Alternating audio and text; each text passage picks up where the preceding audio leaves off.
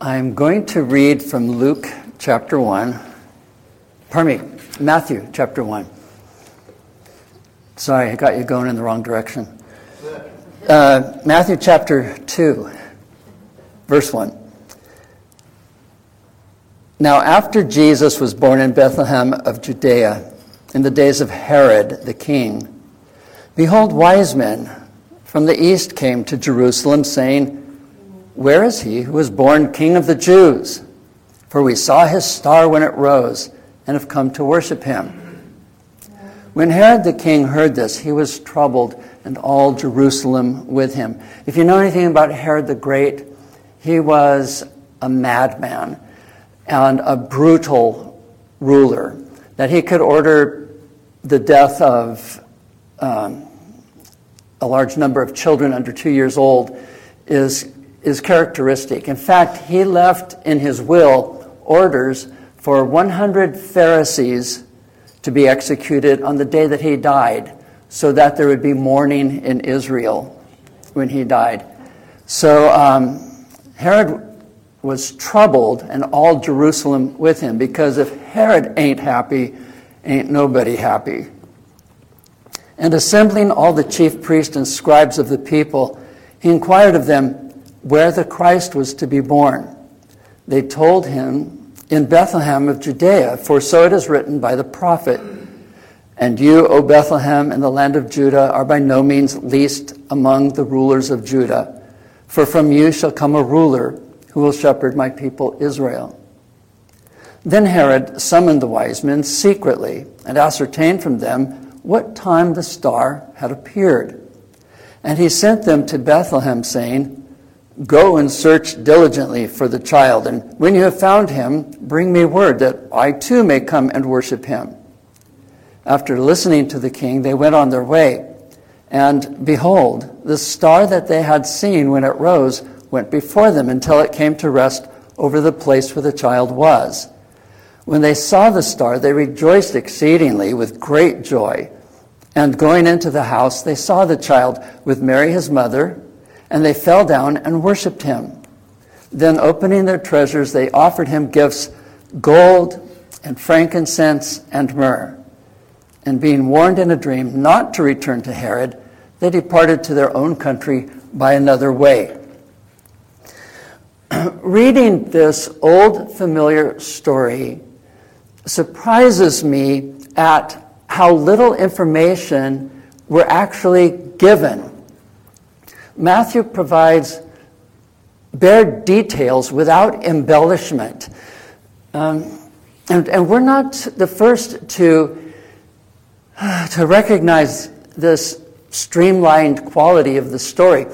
I remember when I was in high school and I read this story, I'm you know, reading the Bible for the first time for myself, just by myself. And I, I read it and I said, well, that's not the whole story.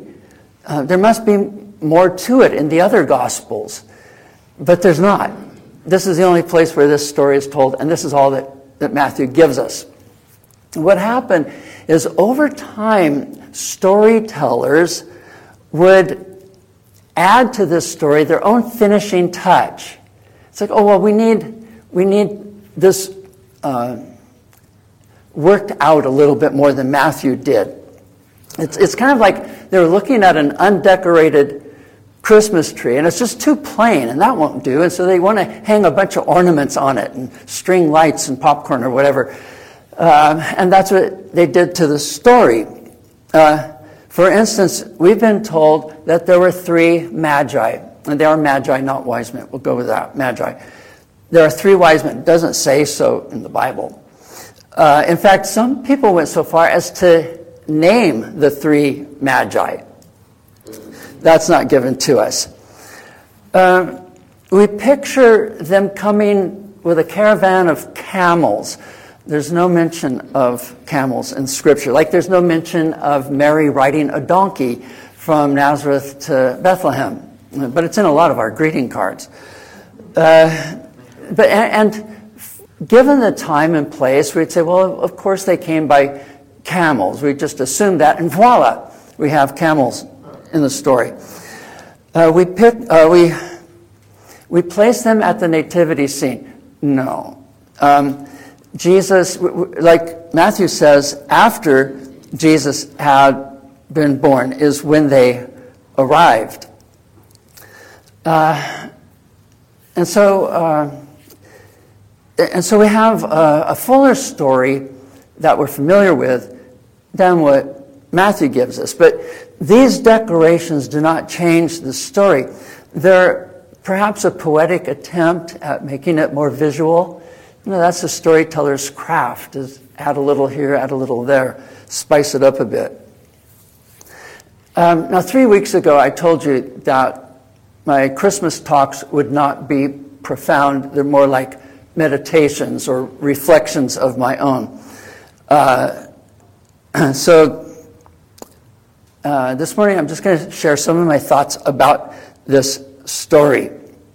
I chose them intentionally, uh, the Magi, because they came after Jesus was born. In other words, here we are the day after Christmas, and they came um, probably a couple years after Christmas. Uh, that's why they weren't there with the shepherds at the same time. Uh, Jesus is probably about two years old right now. There are indications of that in the text. My first thought is this that these Christmas guests are worlds apart from the shepherds. The shepherds were homegrown, they were locals. Shepherding had deep roots in Israel's history. Uh, Jacob did shepherding for his father in law, and he had lots of flocks.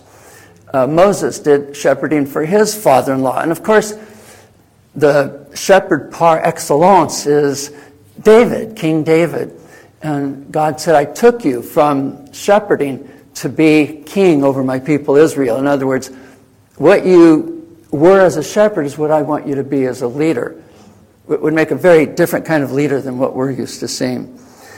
Um, but it, it seems right that the shepherds would be the first to to see this descendant of David's, uh, Jesus, the Christ, the Lord.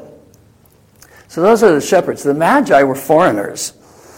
Uh, the Greek used the word Magi to refer to uh, Persian priests. They were servants of the kings of Persia. They were known for having some kind of supernatural talent, a gift for dream interpretation or divination. And so they would be consulted regarding important decisions or, or issues pertaining to the future. And Daniel, the book of Daniel gives us a really good picture of that. Uh, but the word magi was also used by the Greeks to refer to Babylonian astrologers. And that's most likely what these men were. And that they followed a star would be significant then, wouldn't it? It's like, you know, there was this, this star, and this is what it told us. This is what we read from it. Um, now, they're not merely foreigners, that's significant, but Babylon had conquered Israel, had destroyed Solomon's temple, had taken the people exile, and they lived in exile in these two nations, in Babylon and in Persia. So these magi come from that direction and are by their title related to Persia and to Babylon. Uh, these were ancient enemies. Uh, and, but here they come looking for uh, Israel's king. Back to the shepherds. The shepherds belong to the lowest class in Israel. Bruce Malina, a, a social studies historian, said, Although shepherds could be romanticized, as was King David, they were usually ranked with tanners, sailors, butchers, camel drivers, and other despised occupations. Being away from home at night, they were unable to protect their women and therefore were considered dishonorable. In addition, they often were considered thieves because they grazed their flocks on other people's property. The Magi, on the other hand, was a privileged class, and they were honored uh, for being in that class. They arrived in Jerusalem asking for directions, and next thing you know, they have an audience with the king. And uh, they're very comfortable in the king's court. Um, and to them, it's no surprise that they would have an audience with this king of, of this much lesser empire than the one where they served. They had the world at their feet, whereas the shepherds were at the feet of the world. The shepherds received the announcement from angels. The Magi were given a star. I think that's significant. Both images relate to the heavens, right? But it's the angels of heaven that speak to the shepherds. It's an astronomical wonder that speaks to the, to the Magi. So it suggests different connotations, uh, given culture, religion, background, and so on.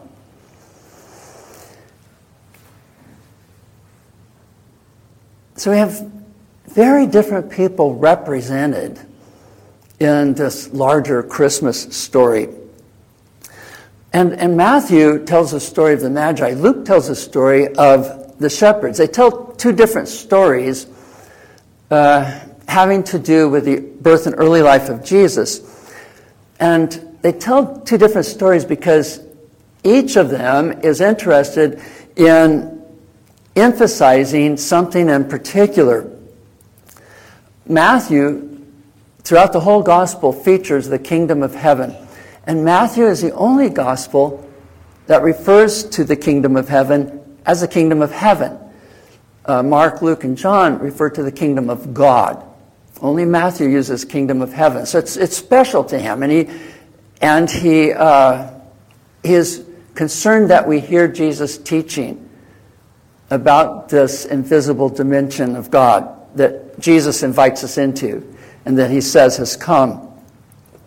So he tells us this story in a way that gives us a sense of Jesus' royal status. Here come these emissaries, these dignitaries, to worship the king, the, uh, the child that was born king of the Jews. When the angel brings the announcement to Joseph of what's going to happen with him and Mary and the baby, uh, the angel addresses him as Joseph, son of David, connecting him to Israel's most illustrious king. So Matthew wants us to have ideas about Jesus and the dimensions of the kingdom of heaven. Luke's concern is to present Jesus as a liberator. And there's one really poignant moment in his ministry, right at the beginning of his ministry, where he does that. In Luke chapter 4, he comes to Nazareth, and on the Sabbath, he goes into the synagogue.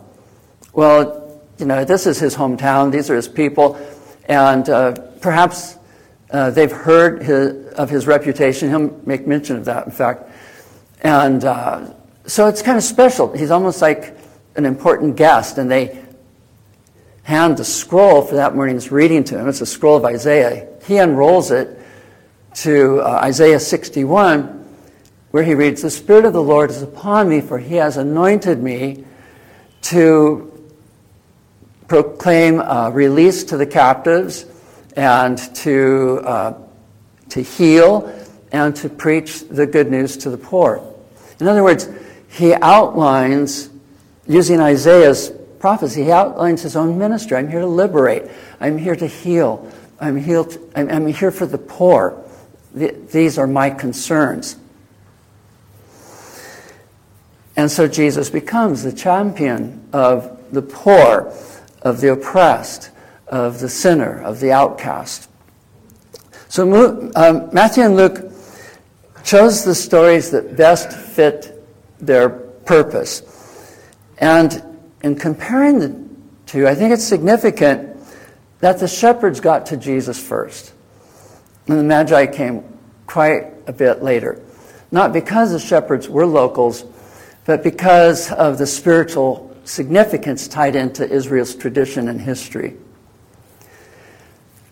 Another thought I have about this story is that the, the Magi are radically out of place in Jerusalem. They were not descendants of Abraham. They did not have his DNA, so they were not part of the chosen people. They were not Israelites. They had their own nationality. And, and Matthew, at the end of the story, will say that uh, they returned to their own country. They went back to their own home. Yet, when they saw the star, even though it pointed them toward Israel, they rejoiced. And, and when it appeared a second time, they rejoiced with exceeding, uh, they rejoiced exceedingly with great joy. I mean, Matthew cannot emphasize uh, the elation that they felt any more than that. Then, when they saw Jesus, they fell down and worshiped him. They bowed before this two year old. Why? He was not their king. He was not a world emperor that they should respect him as their king. What stake do they have in him? What the heck are they doing here?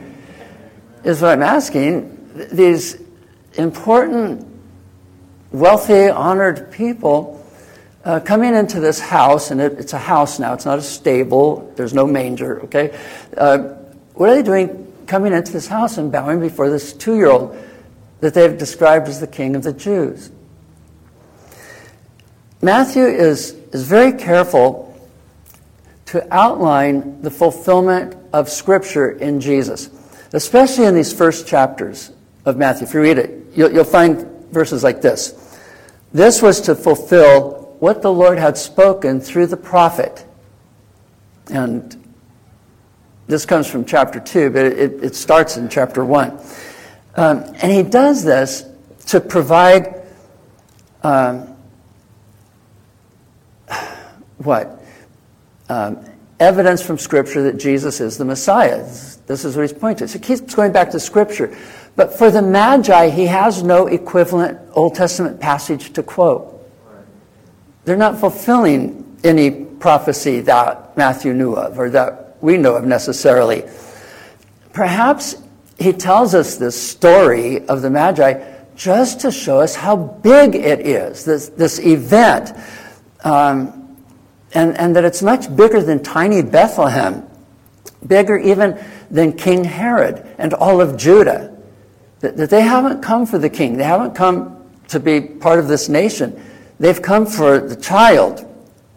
And maybe Matthew wants us to see that Jesus coming into the world deserves this kind of attention. In chapter 1, when the angel delivers the message to uh, Matthew, we read, All this took place to fulfill what the Lord had spoken by the prophet.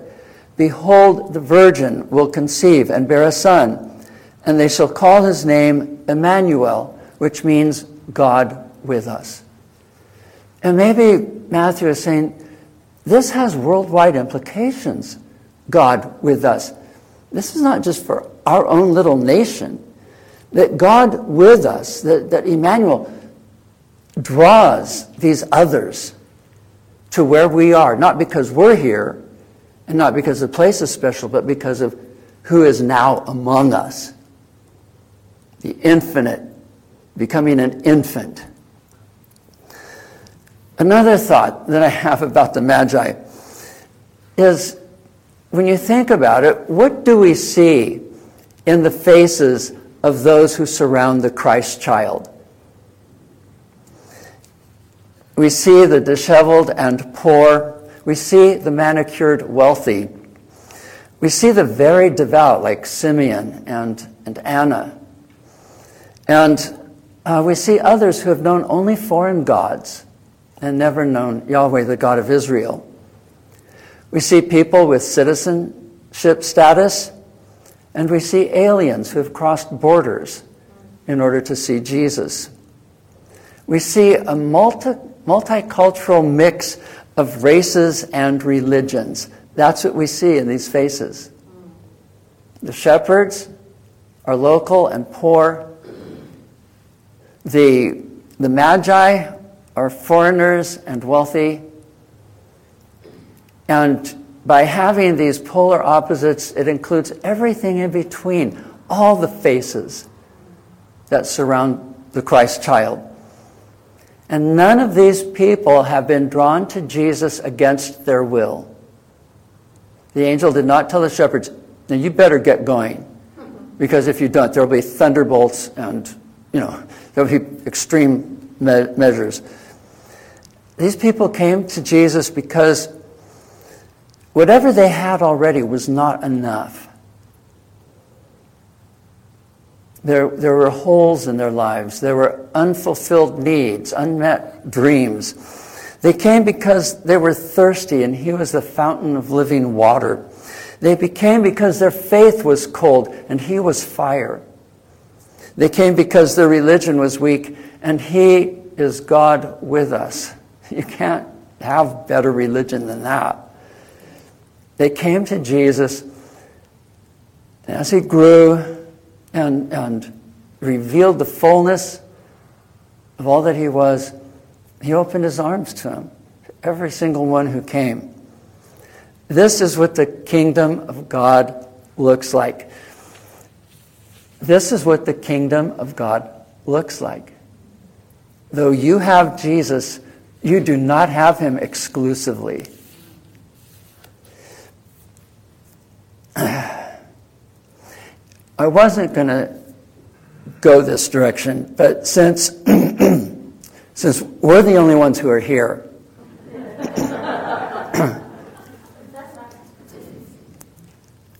the evangelical church is in trouble.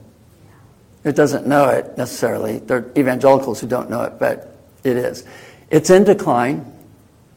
In the last seven years, it has dropped significantly and you know, there are a lot of people who have identified themselves as evangelical Christians and for a long time been faithful in their service to their churches or evangelical organizations who have been questioning over the last few years is this really all there is? We're doing our duty, we're reading our Bibles, we're sharing our faith, we're promoting works for God around the world. Why do I feel like I'm not getting anywhere? And some of them have been on the edge for a while, and what's happened in the last few years have been enough to push them off the edge. They haven't given up on God or, or Jesus necessarily. Some have.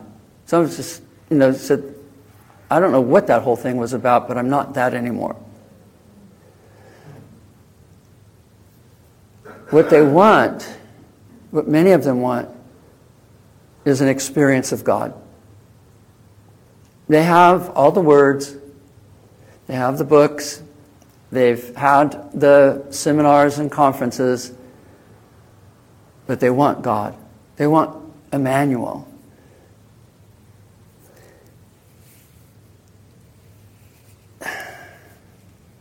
When we come to Jesus, we are recruited into the kingdom of God, where there is neither left nor right, resident or alien. Paul says, For as many of you as were baptized into Christ have put on Christ, there is neither Jew nor Greek. There is neither slave nor free. There is no male and female, for you are all one in Christ Jesus. This is the kingdom of God. I fear for some Christians who assume that their spot in heaven is guaranteed. That either they will not like heaven when they get there because they'll see all the people they've tried to keep out of their churches and country clubs and, and state and nation, or they'll find themselves on the outside looking in. And Jesus spoke to people like that. He said, in that place, and he's talking to people who are convinced that if anyone belonged with Abraham, they did. In that place there will be weeping and gnashing of teeth when you see Abraham and Isaac and Jacob and all the prophets in the kingdom of God, but you yourselves cast out. And people will come from east and west and from north and south and recline at table in the kingdom of God. These are the faces that surround the Christ child. And all of them are accepted, and all of them are loved, and the hungry are fed, and the naked are clothed, and the ill receive healing, attention, and they're, they're all welcome. And all these faces make up the new person in Christ, the body of Christ, the new humanity, the new people of God. Well, okay. One more thought. Before we put the Magi back in the box until next Christmas, um, our last look at them is when they leave. They departed to their own country by another way. Now, I'm taking some liberties here. I know Matthew meant that they took a different route home. I want to make more of it than that. They returned to their own country another way. That is, they were led to Jesus by the star. They were led home another way by, an, by a dream. They left by another way, not only because of Herod, but also because of Jesus. They had seen Jesus, and now they leave another way than what they came. You get what I'm saying? Uh, good. When they got home, their country was the same, but they were not the same. They would never be the same. Because anyone who, who encounters Jesus leaves another way. I was this way when I came. And this is how we know that we've encountered Jesus. We leave another way, we leave a different person. Henri Nouwen was a professor at Yale, at Notre Dame, Harvard. Um, he already had been writing books, and he felt God called him away from that. And he wasn't sure what, but eventually it came to him that his calling was to work with developmentally disabled adults. And he ended up landing in Toronto, Canada, at a community called Daybreak. And uh, he talks about his journey that took him there in his book, The Road to Daybreak. And at the end of the book, it, the book is easy to read because it's just his own daily meditations. And they're very edifying. I found them edifying. when he gets to the end of the book, he has now finally made his way to daybreak. He's been there a year, and he writes an epilogue. And, and this is after he had finished writing his journal, um, ending when he got to daybreak, but now an epilogue one year after being at daybreak. And I, I just want to close with a couple of things that he says at the very end of his book. If indeed Jesus is the center of my life. I have to give him much time and attention. I especially want to pray the prayer of adoration, in which I focus on his love, his compassion, and his mercy, and not on my needs, my problems, and my desires. I want my life to be based on the reality of Jesus and not on the unreality of my own fantasies self complaints, daydreams, and sandcastles. You know, already we can hear him what he's saying the true, the beautiful, the good. The last lines of his book it is becoming increasingly clear to me that Jesus led me to where I never wanted to go, sustained me when I felt lost in the darkness of the night, and will guide me toward the day no longer followed by night. As I travel with Jesus, he continues to remind me that God's heart is indeed infinitely greater than my own. Would you stand with me, please?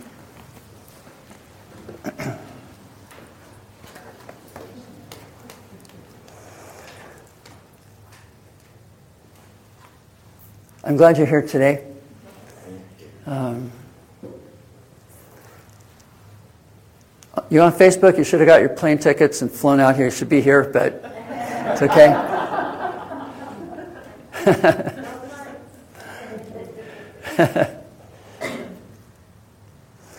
May the Lord bless us,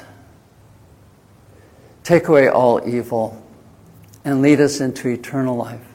In the name of the Father, and of the Son, and of the Holy Spirit.